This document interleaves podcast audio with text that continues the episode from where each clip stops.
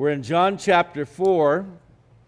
For those of you who are here just about every week, uh, you know that we've been looking for the past couple of weeks at this uh, famous Bible story of uh, Jesus' encounter with the woman at the well, the Samaritan woman. And we've gotten to the point now where she is uh, beginning to acknowledge that Jesus really is the Son of God, the Messiah.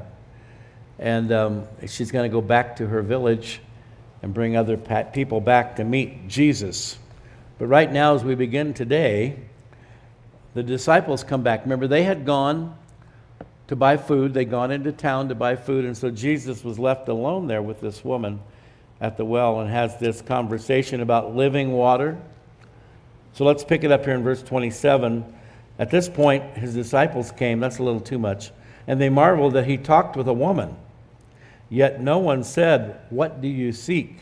or Why are you talking with her? The woman then left her water pot, went her way into the city, and said to the men, Come see a man who told me all things that I ever did. Could this be the Christ? Then they went out of the city and came to him. In the meantime, his disciples urged him, saying, Rabbi, eat. But he said to them, I have food to eat of which you do not know. Therefore, the disciples said to one another, Has anyone brought him anything to eat? Jesus said to them, My food is to do the will of him who sent me and to finish his work. Do you not say, uh, and look at the fields? Oh, I skipped a line. Do not say, uh, There are still four months, and then comes the harvest. Behold, I say to you, lift up your eyes and look at the fields for they are already white for harvest. And we, he who reaps receives. Well, I need to get some glasses, I think, or do, use bigger print. He who reaps receives wages and gathers fruit for eternal life, that both he who sows and he who reaps may rejoice together. For in this the saying is true one sows, another reaps. I sent you to reap uh, that which you have not labored for that which you have not labored, others have labored, and you have entered into their labors. And many of the Samaritans of that city believed in him because of the word of the woman who testified, He told me all that I ever did. So when the Samaritans had come to him, they urged him to stay with them, and he stayed there two days. And many more believed because of his own word. Then they said to the woman, Now we believe, not because of what you said, for we ourselves have heard him and we know that this is indeed the Christ, the Savior of the world. Pretty exciting. Let's pray. Father God, we lift up this time in your word today. We ask that you guide and direct us as we navigate through this passage. Really, really good stuff here, Lord. We thank you for your word. We ask you to bless this time in your word now. In Jesus' name, amen. So,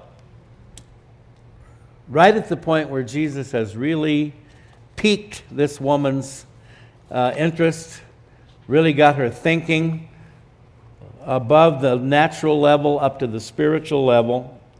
The disciples come back. They marveled that he talked with a woman. Again, we've talked about this many times, but we know that in that day and age, in that culture, in that society, and down through history, to be honest, it's unfortunate. It's part of the curse, it's part of the fall when Adam and Eve disobeyed God in the garden, it altered everything.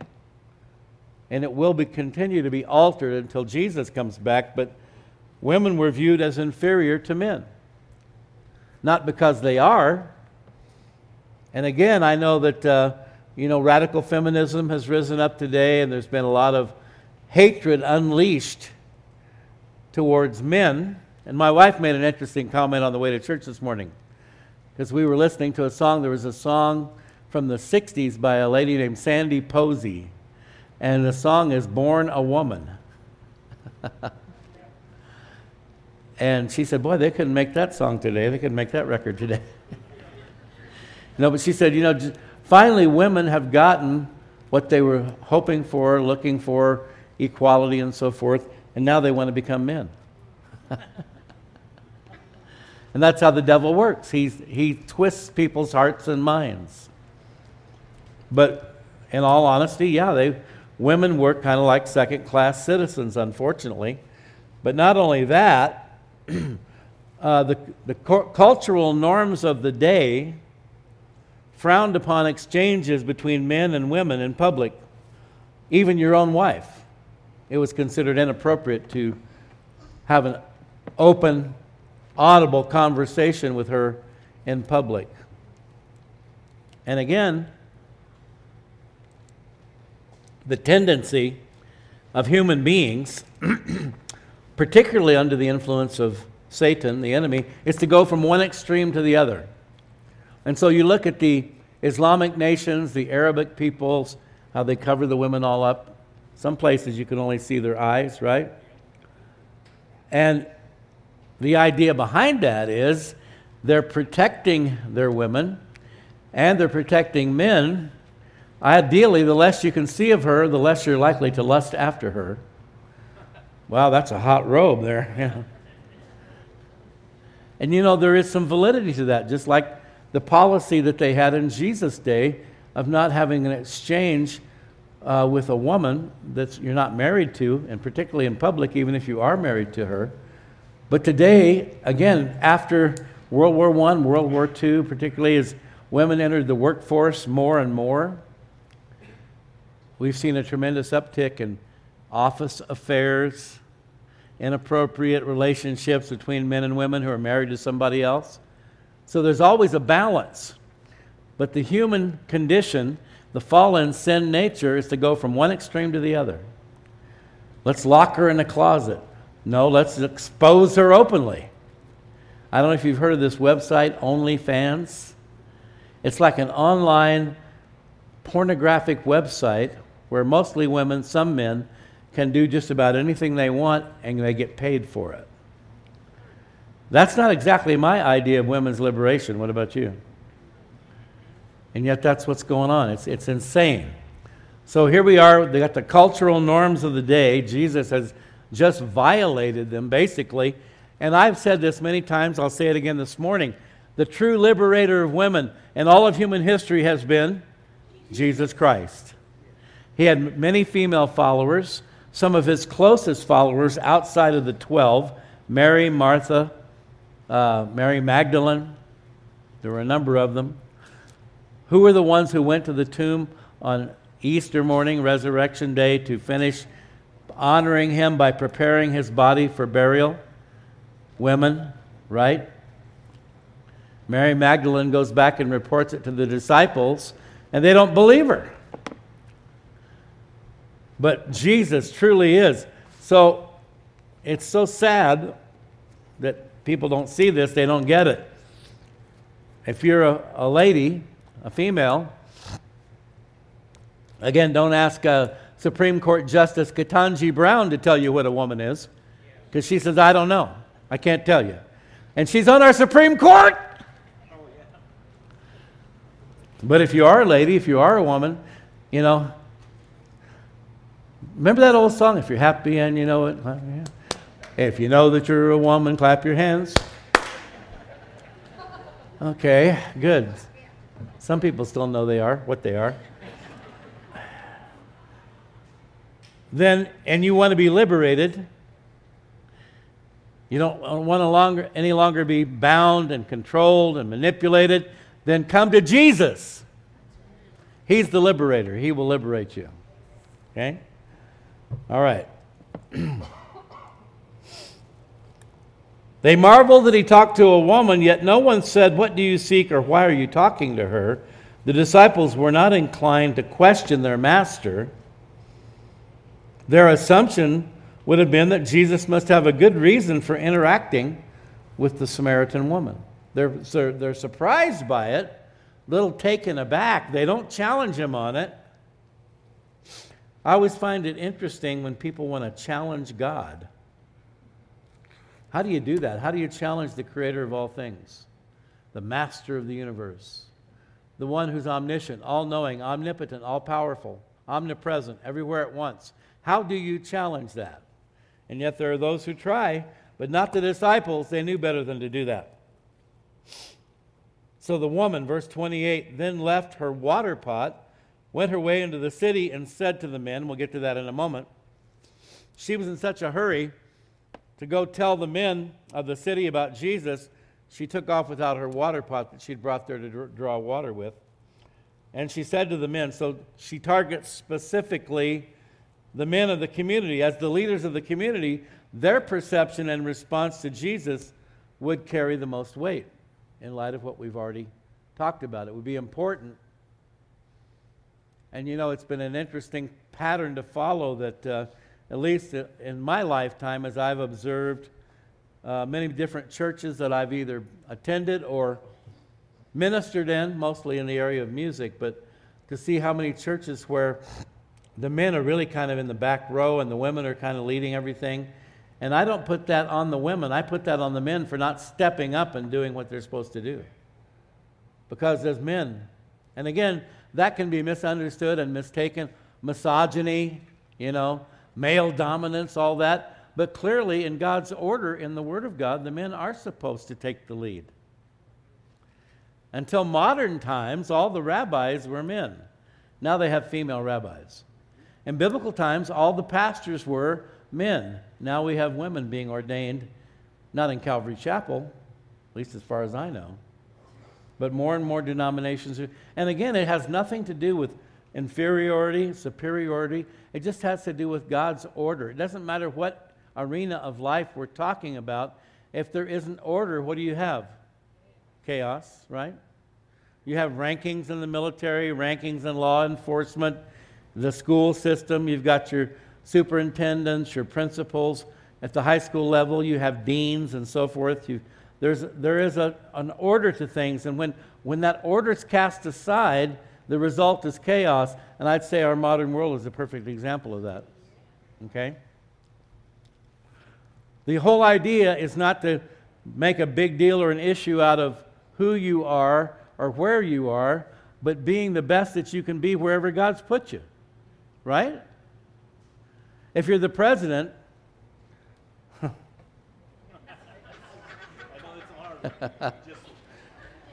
Ideally, you'd want to be the best president that God could make you. Unfortunately, that's not going on right now. But if you're a janitor, be the best janitor that you can be, right? Bible says, whatever you do, do it to the glory of God. Do it as unto the Lord, to the best of your ability. So don't complain whether if you're a woman or a man or hopefully you know. Just be the best at what God has called you to be and to do. Right? Now, there's a lot of denigration and, and put downs associated with being a homemaker, a housewife, a mother. Really? Without those amazing, awesome, wonderful homemaker, housema- housemaker, housewife mothers, the great men and women that have gone before us would never have come. Because women are the, they are the foundation of the family, of the home. But now that's looked upon as not desirable, not good, not cool. I don't want to stay home and be a mom. I want to go to work. I want to climb the corporate ladder. I want to be like a man. Anyway, I could go on and on, you know. Roland says, Yeah, you could go on and on. Anyway, she comes back. She brings this report to the men. And there is a there's an upside to this. I can't stop. There's an upside to this, ladies, because when you are now, if you're not married, well, Paul says, be content in whatever place you find yourself. If you're single, don't seek to be married. 1 Corinthians chapter 7. If you're married, don't seek to be single.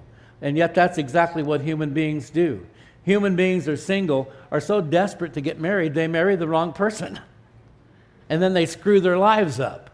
And then the married ones are not happy with being married to the person they're married to, so they get divorced and they screw their lives up. That's why Paul says, stay where you are.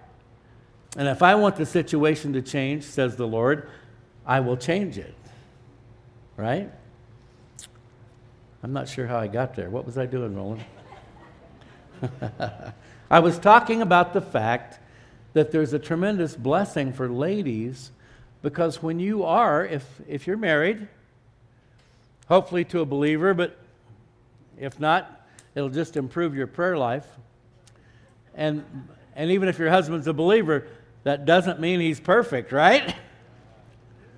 But there's a blessing in being under a covering because your husband has to answer to God.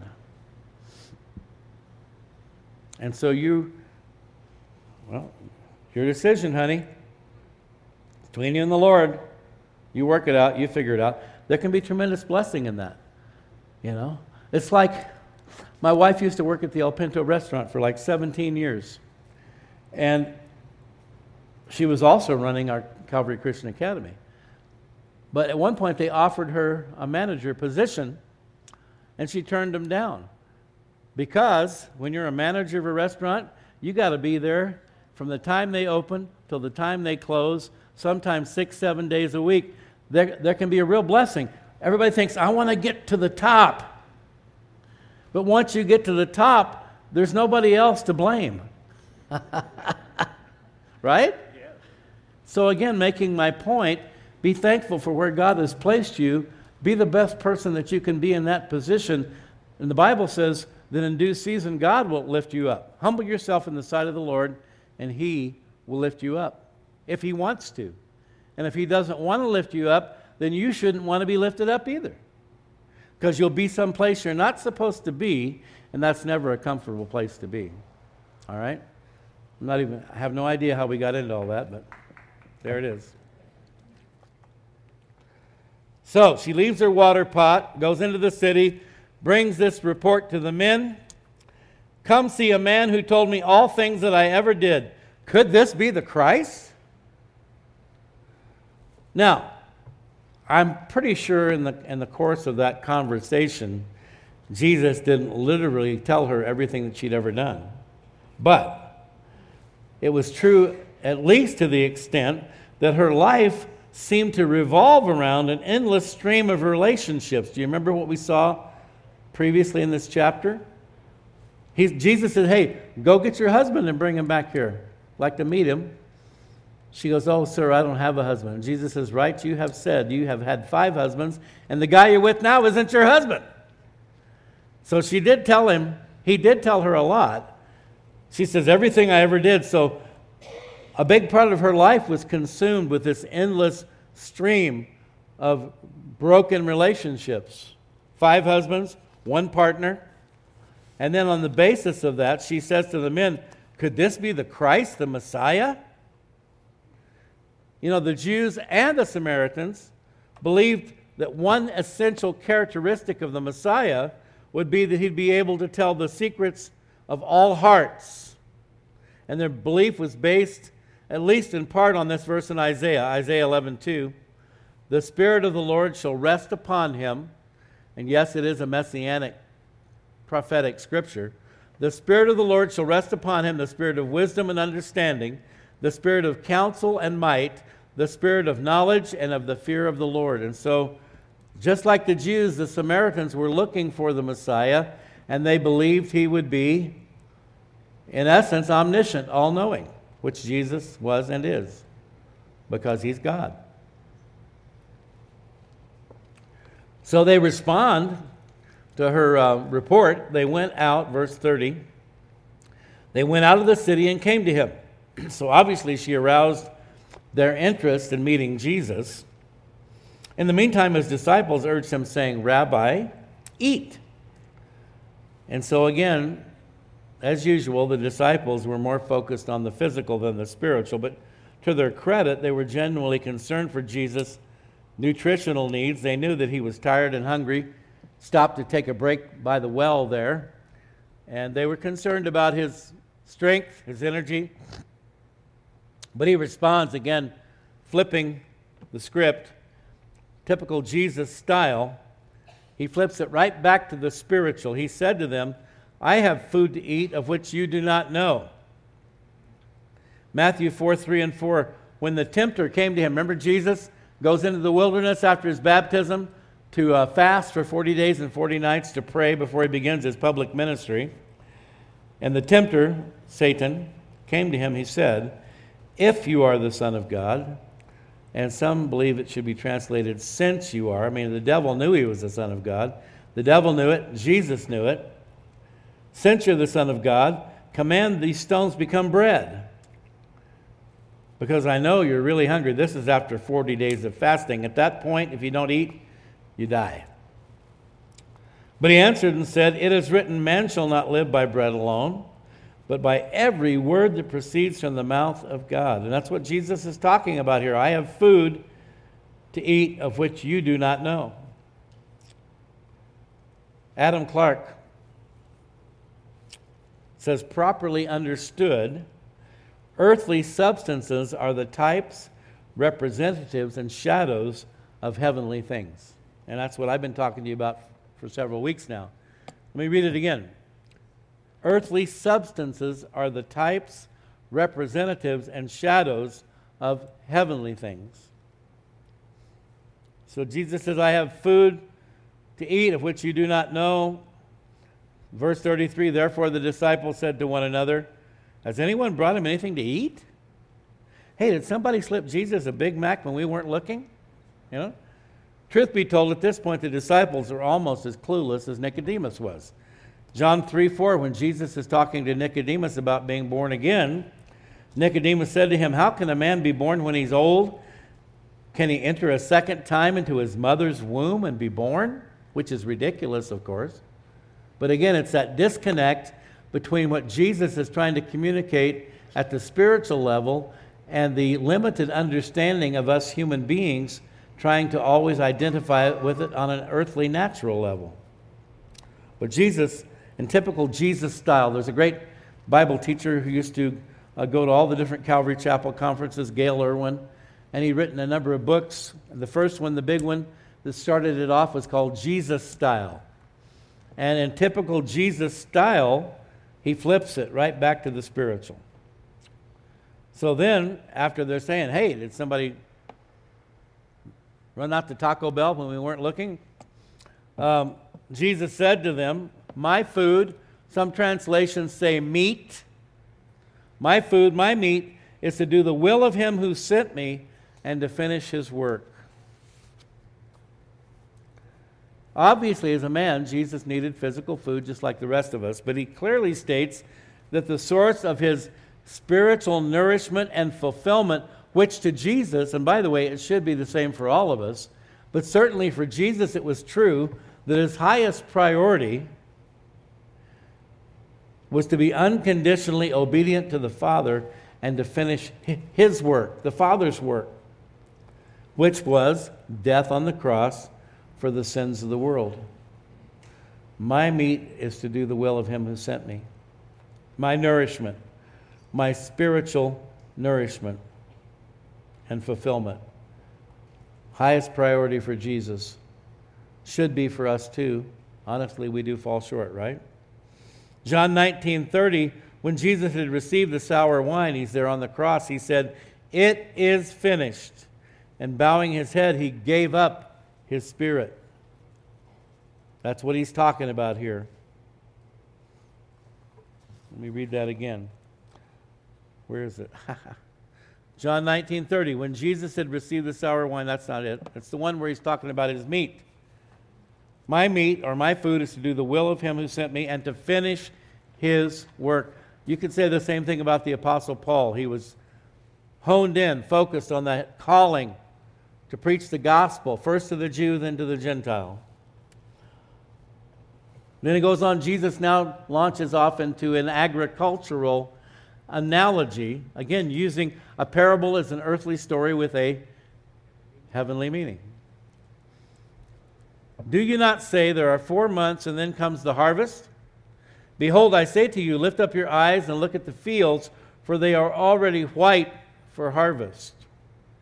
So there's a connection here. They're talking about Jesus, you need to eat something. Jesus says, I have food you don't know about. Where do we get food? We get it from, well, well, a big part of it, particularly in their day, but even today, agriculture, the harvest fields, the grains, and so forth. So he launches right into this analogy. Do you not say there are still four months and then comes the harvest? So there's a waiting period between the planting and the harvesting, right? But when the crop is ready, it must be harvested or it's going to be lost, right? There's a time of waiting. There's planting, watering, fertilizing, if you will, and then waiting for that moment when the crop is ready to be harvested. So he's getting them into this agricultural mind frame here, this mindset. Then he says, Lift up your eyes and look at the fields, for they are already white for harvest. But he's not talking about the fields of wheat and barley and so forth. The fields, as you can probably imagine, when you're hanging around with Jesus back then when he was here on the earth, you got to really pay attention. You got to really pay attention. And I'm not sure they were always doing that, just like we don't always pay attention to God the way we should, right? And you miss things. The fields are the fields of humanity. This kind of looks like a field, right? Got all these little wheats. You got the wheat and the tares. Hopefully, prayerfully, everybody hears wheat. No tares. Because Jesus says the tares will be ripped up and thrown out.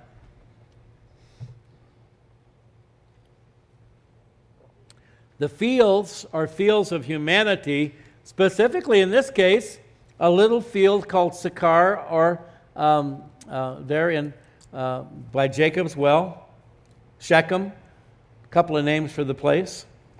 The Samaritans, the field at this point specifically.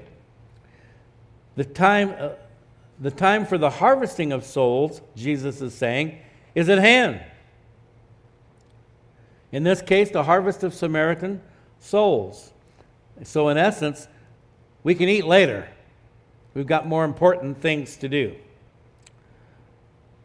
You ever gotten so busy during the day that you get to the end of the day and you go, man, I forgot to eat today? You know? We should be like that, spiritually speaking. So involved in the work of Christ, the kingdom of God, that we realize, wow, I didn't even eat today. I was too busy praying, reading my Bible, witnessing, whatever it might be, fellowshipping. Galatians 6, 7 through 9. Paul writes, Do not be deceived, God is not mocked, for whatever a man sows, that he will also reap. And we've talked about this before.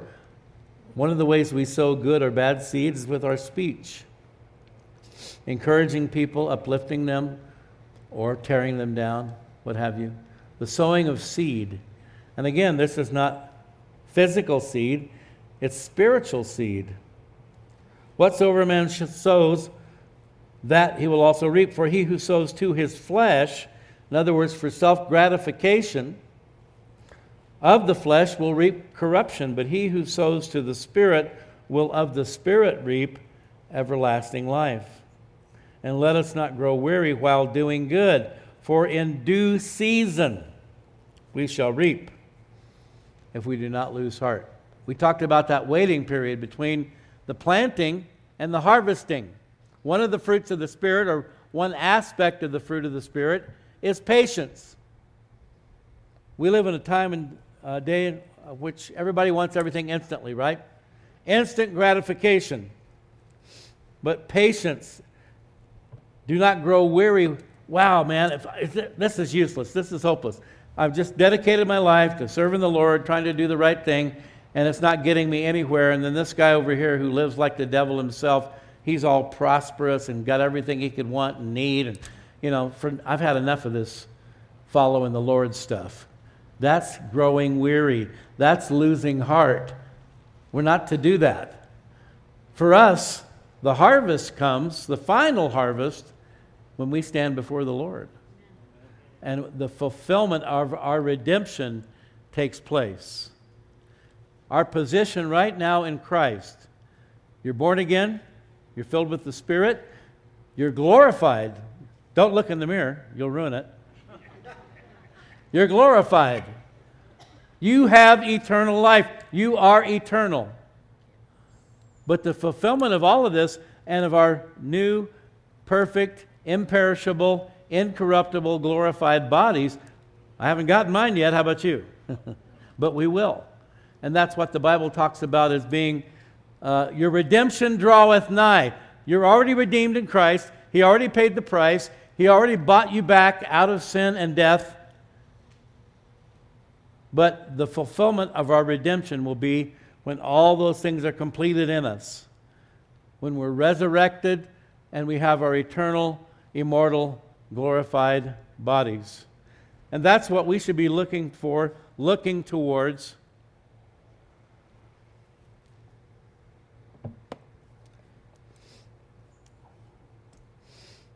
Let us not grow weary while doing good. And that does happen to people.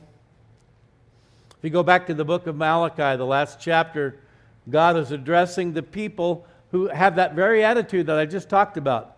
What good is it to serve God? Look at these guys over here. They've got it all. And God said, The time is coming when you will be rewarded and they will be judged. That time is not here yet, but it's coming.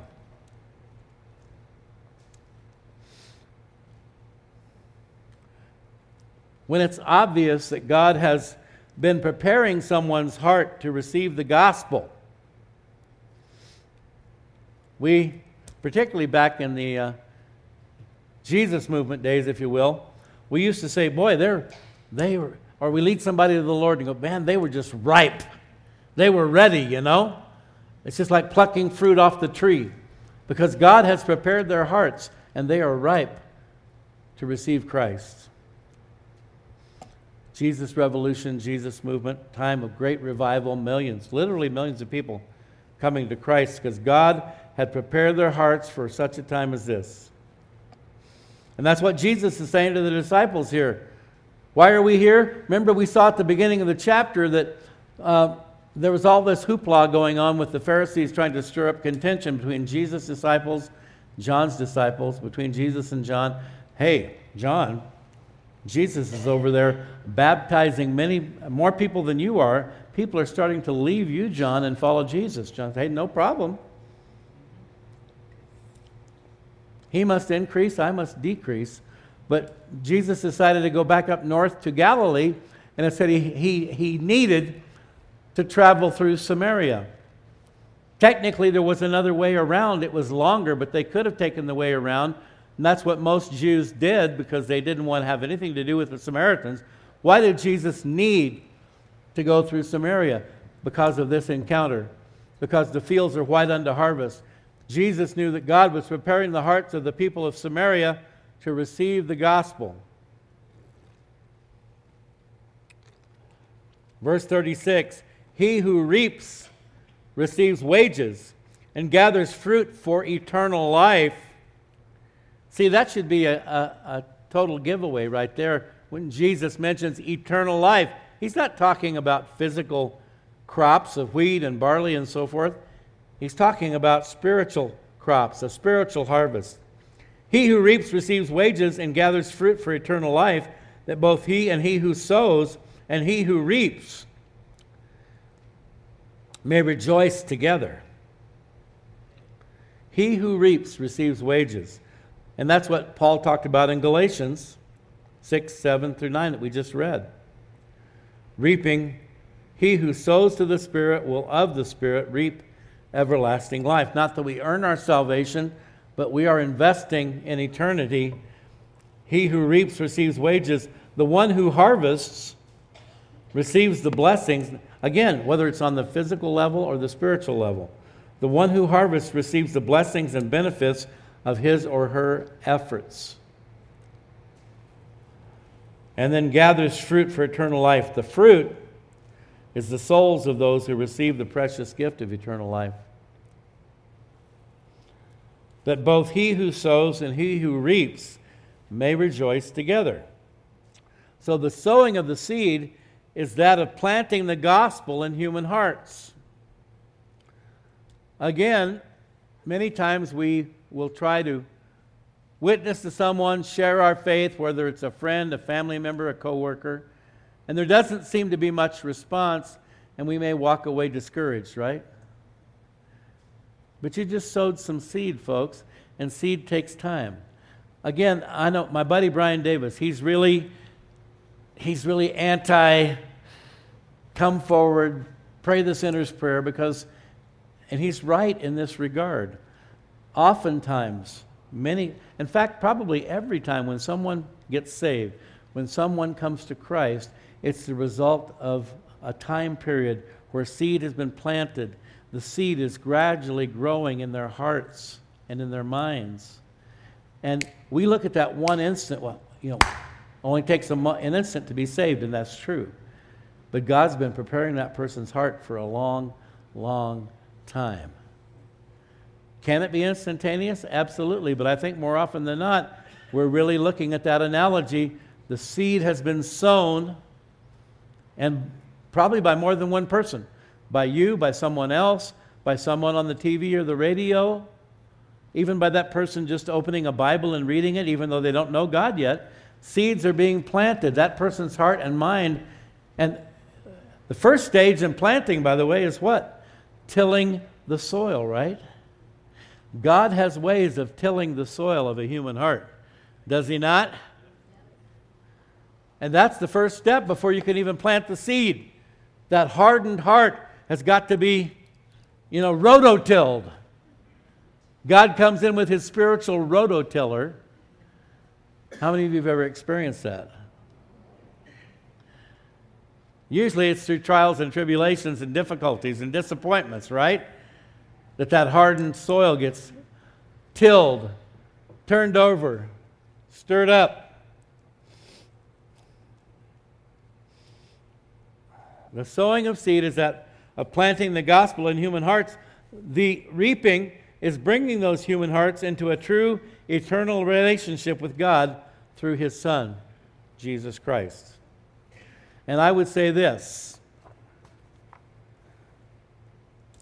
next to our own conversion, the greatest joy that we can know in this life is leading someone else to faith in Christ. And I would propose that none of us have been doing it as much as we should be, myself included. Right? There's nothing more joyful and wonderful than being able to pray with someone to receive Christ as their Lord and Savior to see that look of joy on their face, that relief, that release. Nothing like it.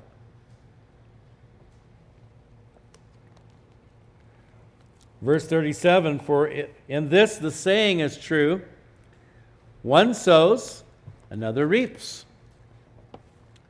So in biblical times, yeah, there were, uh, and even in today's world, although everything's done much differently today, it's all mechanized and so forth. But in biblical times, there were sowers and there were reapers. And perhaps sometimes the same people, because it was two different seasons sowing one season, reaping another. But as each did their part, a successful harvest was the result. Again, yeah, there is some pretty awesome joy in being the one who gets to reap. But in 1 Corinthians 3, beginning in verse 6, Paul writes, I planted, Apollos watered, but God gave the increase. And that's what we always have to remember.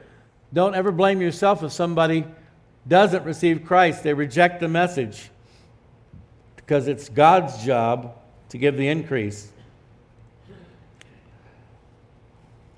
So then, neither he who plants is anything nor he who waters, but God who gives the increase. Now, he who plants and he who waters are one. And each one, in other words, we're all on the same team, working together and each one will receive his own reward according to his own labor. So again, we're not talking about the reward is not salvation, but when we get to heaven, there will be rewards, spiritual rewards, and there will be rewards for leading someone to Christ. It has nothing to do with whether you get to go to heaven or not, but there will be rewards uh, that we have laid up treasures in heaven, as Jesus said. For we are God's fellow workers. You are God's field. There, that analogy again. You are God's building. And so, mixing two different analogies together. According to the grace of God which was given to me, says Paul, as a wise master builder, I have laid the foundation and another builds on it. Paul had no problem with that.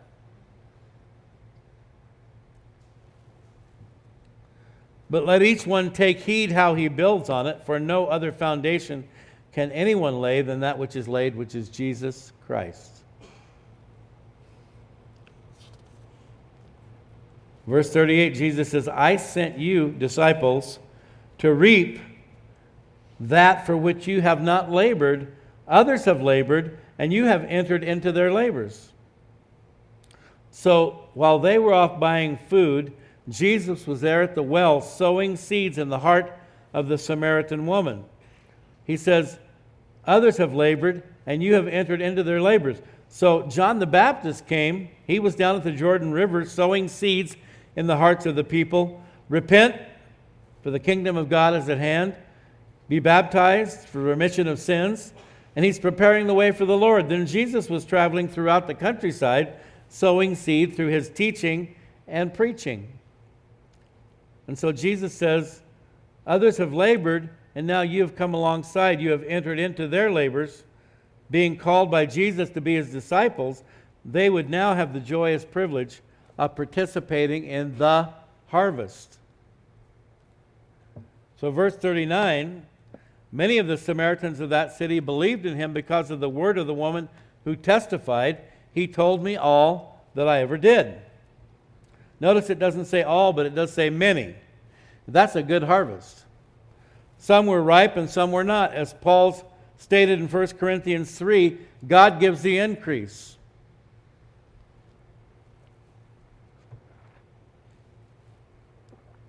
It says they believed because of the word of the woman who testified. Folks, never downplay or underestimate your testimony. I was up in Santa Fe Friday night. My wife and I, our good friend Karen Lafferty, she had came out with an autobiography.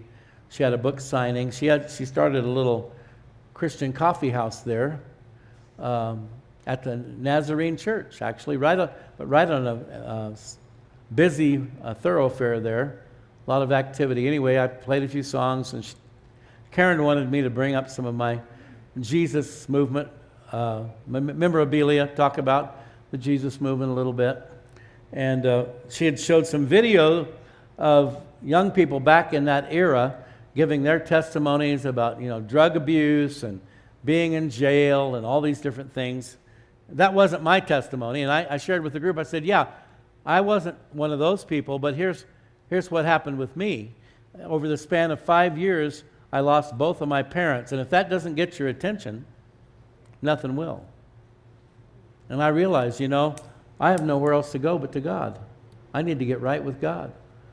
And I did. So God works differently in different people's lives, but don't ever downplay or underestimate your testimony. It is powerful, it is dynamic, and it wouldn't even be a bad idea to sit down and really think it out about it or even write it out. Because when I, sometimes when I ask people to share their testimony, it's very nebulous, it's very nondescript. It's like, well, he made me happy. Great. You know, he helped me get a job. You know, all superficial, superfluous things. What did he do? He saved your soul from the fires of hell. Hello? He died on the cross for your sins. He rose from the dead. You know, hone your testimony, fine tune it. You know, I was lost in sin. I was promiscuous, sleeping around, whatever, hooked on drugs, whatever it was. But your testimony can be powerful and dynamic. This woman's testimony, she went into the village. Hey, you got to come and see this guy. He told me everything I ever did. It got their attention, it brought them out. Don't ever downplay your testimony or underestimate the value. But it's not a bad idea to think about it. Think about what you might say when called upon. That's what um, always be ready to give to every man an answer for the hope that's within you. That's what the Bible says. Because of the word of the woman who testified, and here specifically was her testimony, he told me all that I ever did. And today, folks, God speaks to us through His Word and through the inner witness of the Holy Spirit. He reveals to us who we really are and why we need Him. So, even as Jesus spoke to that woman at the well, told her things about her past that he couldn't have possibly known unless he's the Son of God. Psalm 139, 1 through 4.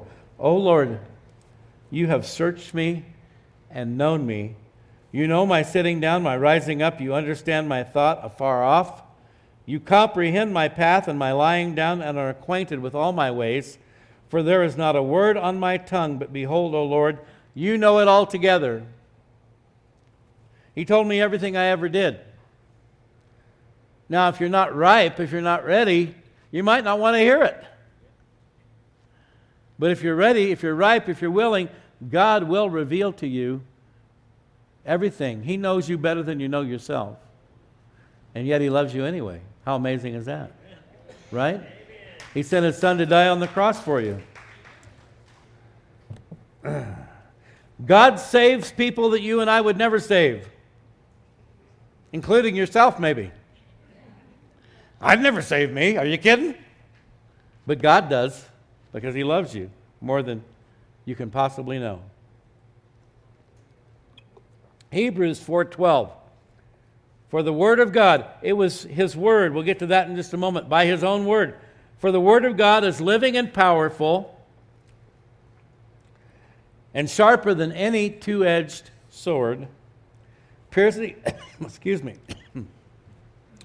piercing even to the division of soul and spirit, of joints and marrow, and is a discerner of the thoughts and intents of the heart.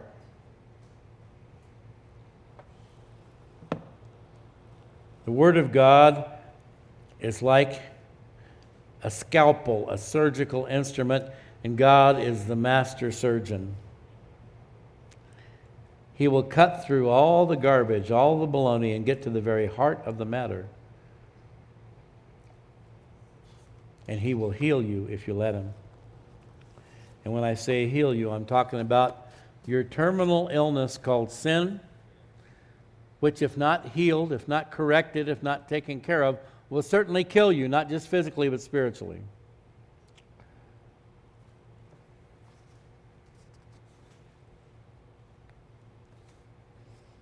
Verse 13 There is no creature hidden from his sight.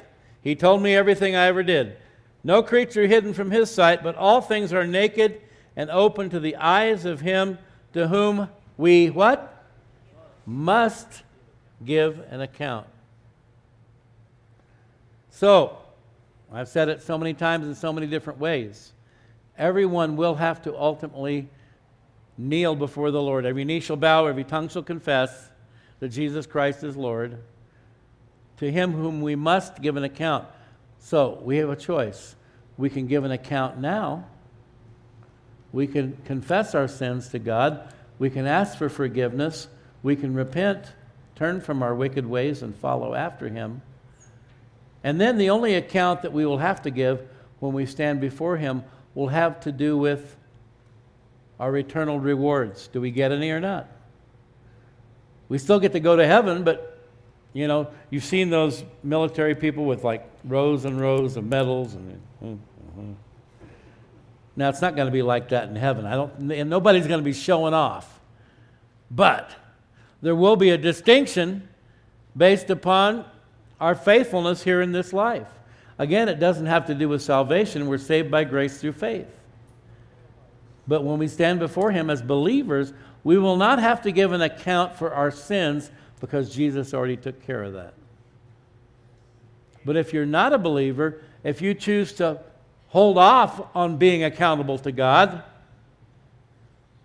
well, then you're going to have a lot to account for when you do stand before Him and kneel before Him, because then you're going to have to give an account for your own sin, and there is no defense, there's no argument. You will be found guilty, and you will be cast away from His presence for all eternity. So I strongly recommend be accountable to God now. Give an account before God now confess your sins, repent. I do it every day because I'm still a sinner. I don't want to be, I'm trying not to be, but I haven't arrived yet, and I won't arrive until I see Him face to face. Verse 40. So when the Samaritans had come to him, they urged him to stay with them, and he stayed there two days, proving they were indeed ripe for the harvest. Folks, once you meet Jesus, you never want to be apart from him again. They didn't want him to go. Stay, please. We don't want you to leave yet. He stayed there two days, hanging out with those deemed unclean by his brethren. Think about that. Now he isn't just having a conversation with a woman at a well. Now he's just not going into the village and preaching the gospel. He's hanging out with them for two days. Unclean half breeds, rejected by the Jews, but there's Jesus hanging out with them. Now he's unclean too, according to the Pharisees and the Sadducees. Hanging out with those deemed unclean by his brethren. Jesus always has time for those who want to be with him. Do you know that? You ever heard somebody say, Oh, I just don't want to bother God? I'll deal with it. No, you won't. No, you can't. You can't deal with it. You need Jesus. And he's always available. He always has time for those who want to be with him. Don't ever forget that. Don't ever think that God's too busy for you, that he doesn't care. Jesus said he cares about the sparrow that falls to the ground. How much more does he care about you? And then what happened? He stays there two days. Many more believed, here we go, because of his own word. The first group pursued Jesus based upon the testimony of the woman, and that's a good thing. And after meeting him, they believed. But here, this second group, perhaps they remained in the village, but when Jesus went to the village, and met with them. They asked him to stay two more days. There's another group, another harvest.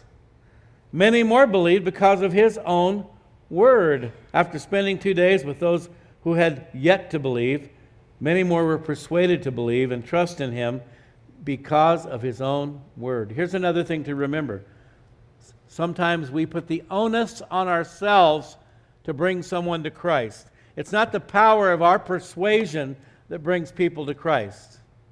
In fact, I think that's something the enemy will try to get us caught up in. The feeling this need to convince them, to persuade them. And I'm not getting there. It's not happening. It's not working. It's not the power of our persuasion that brings people to Christ, it is the power of the Word, of His Word. I came up with a little quip let the Word do the work. Let the Word do the work. That's one of the amazing things about the ministry of the Gideons, going all over the world giving out New Testaments. And then many, many testimonies that come in where somebody simply opened up one of those Gideon Bibles and began to read it and got saved. It's because of the power of the Word of God, His own Word. That's why, again, your testimony, it, it's probably worthy of a little fine tuning, a little thinking through because you want to have Scripture in there. That's where the power comes in. Our testimony, yes, it has power, it's dynamic. What God's done in your life, no one can argue with that. I used to be a drug, addict. I've been clean for 5, 10, 15, 20, 30 years. I used to be a prostitute. That's true. There's uh, ladies of the night who have come to the Lord and have powerful testimonies. How does that happen? For many, it never does, but those who come to Christ can be delivered, set free, get married, have a family, and have a powerful, dynamic testimony. But it always needs to be rooted and grounded. Paul said the foundation is Jesus Christ. Jesus is, comes to us through his word. One more verse. I thought I was doing good. Now we're three minutes over. Then they said to the woman, now we believe not because of what you said, for we ourselves have heard him, and we know that this is indeed the Christ, the Savior of the world. So the first group, again, a good example of how God works in different ways to bring in his harvest. The first group came through her testimony, the second group came through the power of God's word. For we ourselves heard him. The woman's testimony planted the first seeds, but it was the actual words of Jesus that sealed the deal. Jesus brought in the harvest of which he spoke to the disciples. And then the response from the people was, We know that this is indeed the Christ, the Savior of the world. Not we think. Wow, that was, that was really great. That was pretty good. Good talk, Jesus. Gosh, we think you might be. the Christ, the Messiah. No, we know when you truly come to know Jesus as the Christ, the Messiah, Yeshua HaMashiach, the Savior of the world, you know. How many of you heard this before? You know that you know that you know. Folks, this is a mark of a soul that has been harvested for the kingdom of God. Let's stand.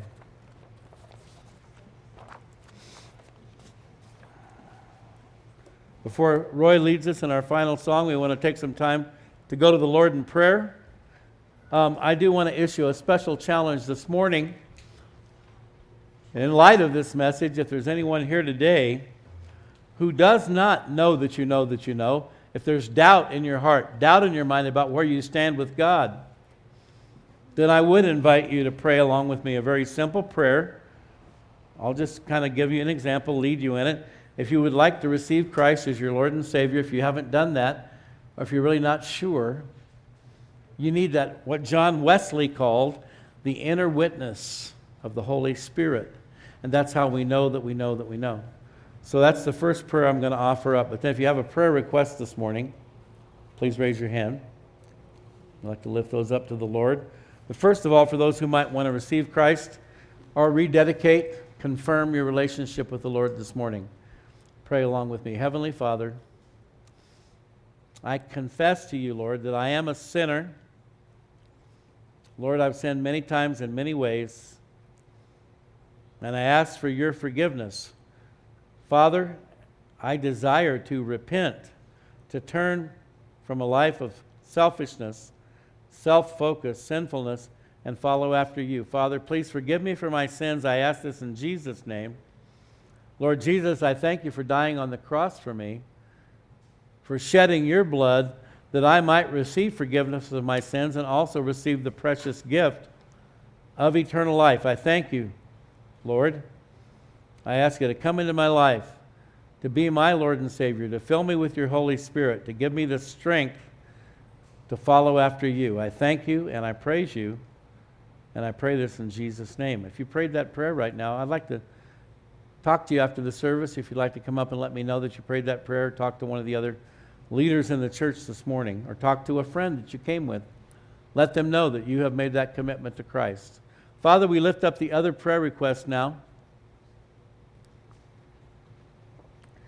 Lord, we've talked about the importance of putting spiritual things first, just like Jesus did and does. But Lord, we also acknowledge that we have everyday life issues to deal with. You know that, Lord. Lord, you promised to take care of us, to meet our needs, to give us health and strength that we might be able to serve you to our fullest capacity. So we do lift up now anyone here today or anyone who's raised their hand on behalf of someone else or anyone watching on the internet.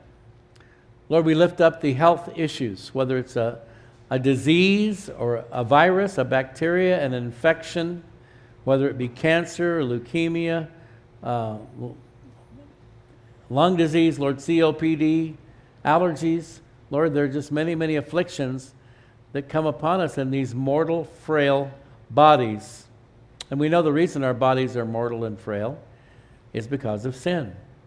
But we thank you that you love us and you are the God who heals. You do bring healing where medicine and doctors cannot prevail.